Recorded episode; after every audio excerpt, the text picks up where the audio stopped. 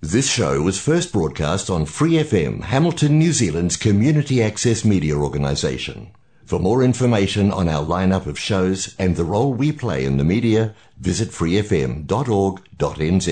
Hi, it's Vanessa from the Fighting Stigma Show on Free FM. Are you a Waikato local? Do you have an idea for a radio show? Do you want to try your hand at being a content creator on Free FM? If so, check out our website on freefm.org.nz or find Free FM on Facebook and get in touch.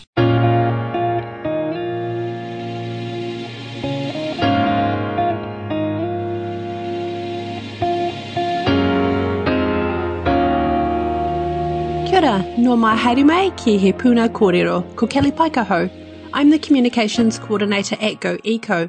Our mission is to be an advocate for the environment, a centre for learning and a catalyst for change. This month you'll be hearing from different members of our team who will tell you about the awesome work they do. Last week, our predator-free community organisers Karen and Harvey told us about the story of New Zealand animals and some fun facts about the Peka Peka Tauroa. You can listen to that episode on your favourite podcast platform and then pop into Go Eco 188 Commerce Street in Frankton or shop online shop.goeco.org.nz to start your backyard trapping.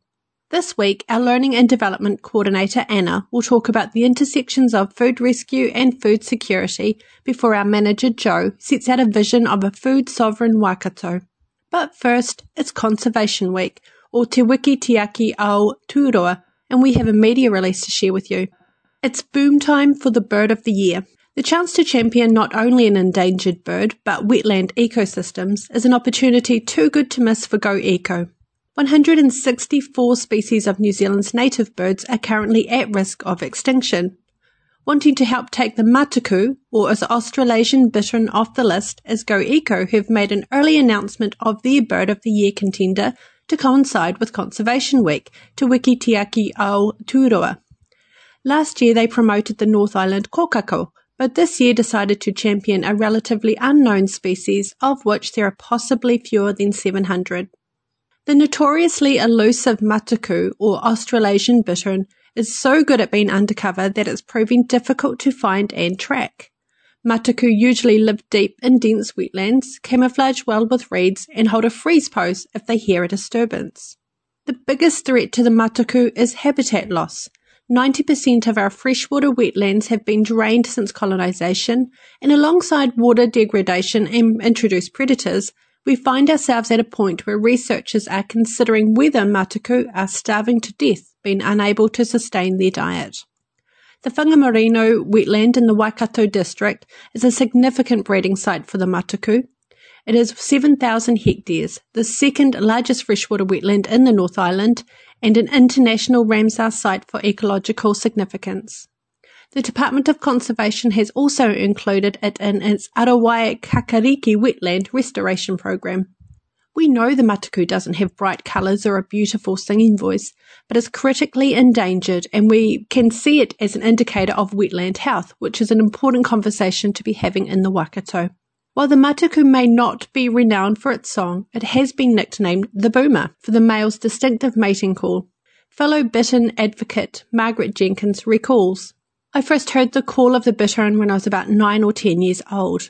We were out exploring the farmland when we heard the boom, boom noise. Then we saw it, ever so still, as if listening for a very distant reply, or perhaps gifting us with its call. Sixty years on, I still recall that distinctive boom, boom sound because it was so different from any other bird I had heard. I love that memory because it is also attached to an elusive and very private creature which has managed somehow to survive against the odds of losing most of its habitat. 60 years on from now, I would like others to have that special memory. Recent winners of the hotly contested, often contentious Bird of the Year competition are the Kakapo, Hoiho, Kererū, Kea, and North Island Kokako. The competition started in 2005 and seeks to raise awareness of the plight of our native birds. Voting for the Bird of the Year, Te Manu Rongonui o Te Tau, opens on Monday, the 18th of October, running until Sunday, the 31st of October 2021. For campaign updates, head to Facebook, vote for Bittern. Now, I'll hand it over to Anna to talk about food rescue and security. There is a Maori whakatauki that suggests a pathway towards food security or everyone having enough to live a flourishing life. Nā ku te rourou, nā u te rourou, ka ora ai te iwi. With your basket and my basket, we will sustain everyone. This whakatauki encapsulates the value of sharing. It is the distribution and sharing of resources or wealth that is critical if we are to achieve food security for everyone in Aotearoa, New Zealand. But according to the United Nations, it's more than that. Achieving food security is going to take a profound change of the global food and agricultural system. GoEco agrees with this. Just this week, our Kaivolution team was marvelling at the mayonnaise that arrived in bucket loads originally from Richmond, Virginia in the USA, and the pickles or sandwich stackers that we have been distributing originally from India. It's not like we can't whip up our own eggs and vinegar or pickle our own cucumbers, but these are the crazy realities of the global food system. In Aotearoa, access to food results from a diverse range of activities, including transactions made through markets, such as purchasing food from shops, and alternative markets like bartering or swapping. Food access also results from state allocations, work and income grants, for example, foraging, customary food practices such as the collection of kaimoana, gleaning, which is the picking or remaining of remaining crops after harvest, gardening and gifting or charity transactions. The work of the United Nations with regards to food security is framed around the Sustainable Development Goals. New Zealand is a signatory to these goals, one of which is to end hunger, achieve food security, and improve nutrition and promote sustainable agriculture. Ending hunger, the UN maintains, is about improving access to safe and nutritious food and ensuring that the development of sustainable food production systems by supporting small scale food producers. Food security is defined as being sustained access to sufficient food for an active, healthy life without having to resort to emergency supplies or socially unacceptable coping strategies. We are a long way off from achieving this globally and in Aotearoa, New Zealand. The latest State of Food Security and Nutrition in the World 2020 report estimated that almost 690 million people went hungry in 2019, up by 10 million from 2018 and by nearly 60 million in five years. We're not tracking in the right direction, and our goal of ending hunger is far off. And COVID 19 has exacerbated an already dire situation. People are going hungry in Aotearoa, New Zealand, even though New Zealand produces enough food to feed 40 million people. Almost 40% of adults and 19% of children in New Zealand don't have enough food. This reality has spurred recent calls for the country to feed the 5 million first. Auckland University of Technology Emeritus Professor Elaine Rush said she had seen New Zealand fruit and vegetables sold cheaper in Britain than they were here. Elaine, Elaine says that we are exporting high nutrient proteins and fat and importing foods, and these aren't great from a nutrition standpoint, like carbohydrates and sugars. This is some of the food that we are seeing through Kaivolution. Think mayonnaise and sandwich stackers, for example. Food charity is not the basis of food security. Proceeds from Kaivolution or food rescue are distributed through charity networks, but in no way does our work provide sustained access to food. It can fill some gaps, but it's not the foundation of food security. My manager Joe reflects the following. We see the creep that merges food banks, food rescue, and food security, and we need to be clear that at best, food banks and food rescue provide relief from hunger for a few hours or assist families, families experiencing low incomes and high debt to stretch a budget. We have spent decades wondering why more and more people are seeking assistance. However, the evidence is clear. One of the main drivers of food insecurity or hunger in Aotearoa is a lack of resources. Nationally, there has been concerted calls for increases not only in wages through the living wage movement, but also for welfare increases through the campaign Fairer Future. We need an urgent increase in the resources that are available to families and whānau to livable levels, and it's vital that the way the resources are delivered is in a fair and timely manner, upholding the dignity and mana of everyone seeking help. As Save the Children New Zealand Advocacy and Research Director Jackie Southey says, nearly three years on from the 2019 Welfare Expert Advisory Group's recommendations designed at restoring dignity to social security in Aotearoa, some whānau are still facing the same problems and hurdles when trying to access support. Alongside this, and something that Joe will talk about, is the very important need to develop food sovereignty. We if we return to the whakatauki I started with, nā ku te rourou, nā u te rourou, ka ora ai te iwi, we can't look to a colonial system to address the issues of food insecurity. Profound change is required. So for us at GoEco, food security, we believe, will only be achieved through attention to food sovereignty. Food, food sovereignty movements emphasise that unlike food security, food sovereignty is about placing the control of food back into the local communities. There is an historical link between poor Māori health and food insecurity that can be traced to early colonial policies and laws. Since the signing of Te Tiriti o Waitangi in 1840, evidence has shown that state legislated policies have largely ignored and neglected the interests and well-being of Māori cultural values, customs and health. Legislatively, the dispossession of Māori from their land and culture was further intensified through acts such as the Native Schools Act 1858, the Suppression of Rebellion Act in 1863, the Native Reserves Act in 1864, the Māori Representation Act in 1867, and the Tohunga Suppression Act in 1907. New Zealand's current political health and social systems derive from a history imposed by colonial principles of land segmentation, privatisation and individual inheritable titles, if we are serious about achieving food security, there are some important intermediary steps like increasing wages and benefits. But ultimately, the control of food needs to be placed back with lo- local communities and Māori hapu. And this is part of our kaupapa at GoEco and why we support the food growing movements in our community. We tautoko Winona LaDuke, an internationally renowned activist who's working on issues of sustainable development, uh, renewable energy and food systems. And she says that a recovery of the people is tied to the recovery of food.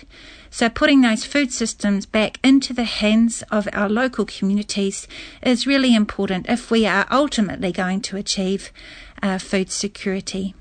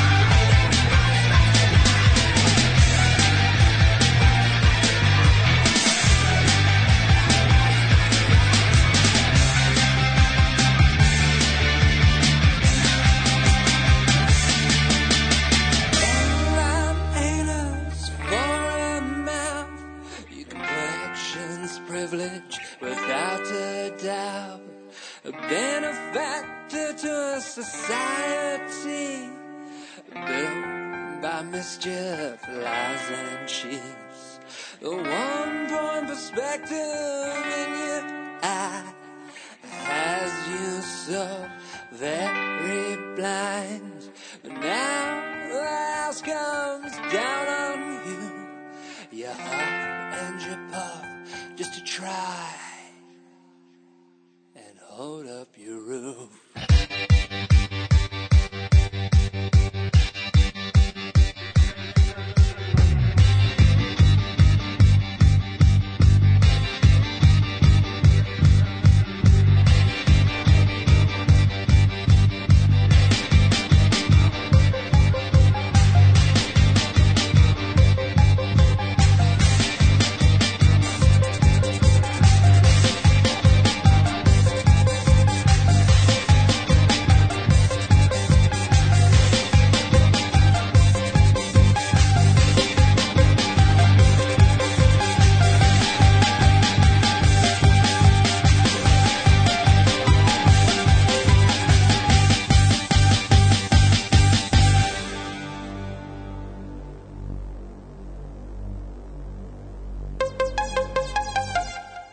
I hope you enjoyed that. It was called No More Cows, an awesomely sardonic release by Harry Platt, available to purchase on Bandcamp.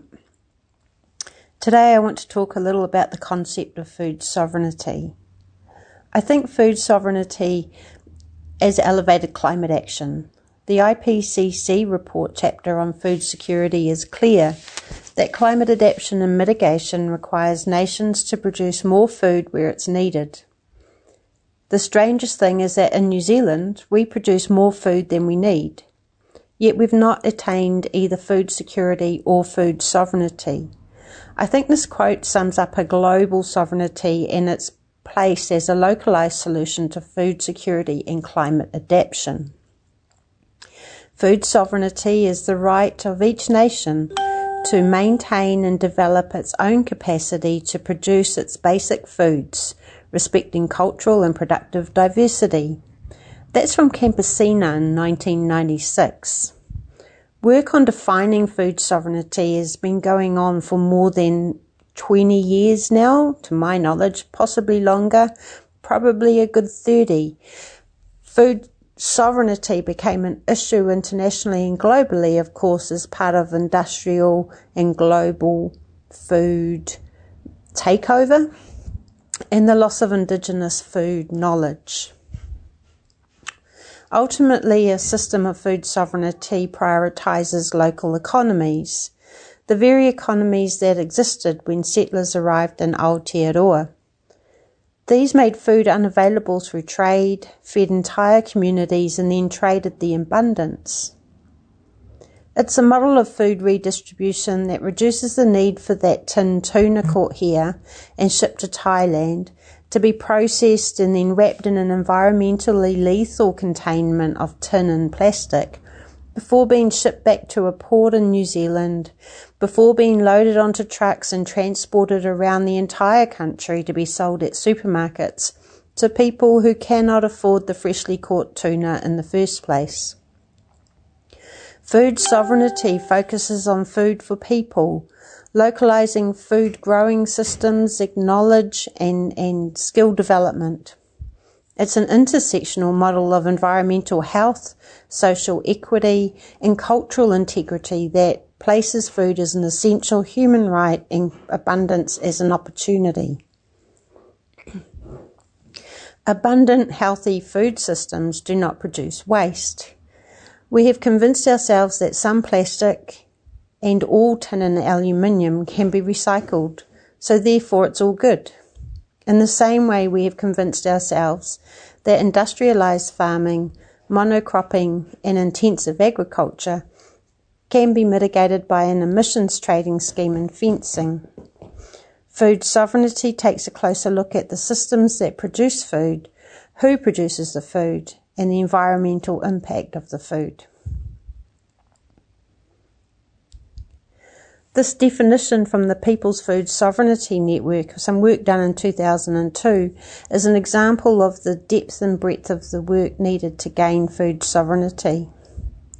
Food sovereignty is the right of peoples to define their own food and agriculture, to protect and regulate domestic agricultural production and trade in order to achieve sustainable development objectives to determine the extent to which they want to be self reliant, to restrict the dumping the dumping of products in their markets and to provide local fisheries based communities the priority in managing the use of the rights to aquatic resources. Food sovereignty does not negate trade but rather it promotes the formulation of trade policies and practices that serve the rights of people to safe, healthy, and ecologically sustainable production. So it's a really big sentence, but pretty much what I take from that is that it means that it enhances the right of people to determine how they want their food to be grown, where it is to be grown, and who um, describes and, and supports an ecologically sustainable method of growing and prioritizing those things as part of a basis for forming trade policies. I really like that food sovereignty is an act of resistance. It's an act that acknowledges the near destruction of Indigenous food systems and seeks to support the rebuilding of these, both for local security and for climate action. The pursuit of climate adaptation and resilience means that we must question models of power, ownership, labour, and our relationships with land and environments. All food production and indigenous food gathering practices require access to land, clean water, and biodiverse ecosystems. This means that if we want to grow an ecologically sustainable food system, we have to reflect on land ownership models, the consequences of colonialism, and the ways our food systems are placed within systems of power that continue through our well embedded settler colonialism. I'm really comfortable talking about settler colonialism because it's a fact of our history, not only here in New Zealand, but you can see the impact of that on Indigenous communities um, in a global setting. Every element of this conversation is uncomfortable. It challenges our settler version of history, our class version of power, and moves our belief that possession and possessing more is how we value and place people in society. So the next time you are picking the abundance from your fruit trees or gifting it to a free store or Pātaka kai, and you recommend that a friend or neighbour does the same, take a moment to remember that this is not a donation. It is redistributing abundance. It is a small resistance to the commodification of food. And it is climate action that has a very, very real impact on our combined futures. That was Joe Wrigley, manager of Go Eco, and before that, Anna Casey Cox, Learning and Development Coordinator, to talk about moving towards a food sovereign Waikato. Go Eco are a not for profit environment hub. You can find out more about our work on social media or by heading to our website, goeco.org.nz, or popping into our environment hub in Frankton. Join us again next week when Michael and Sarita will talk about their work as community organisers in our Kai team. Ka kite anō.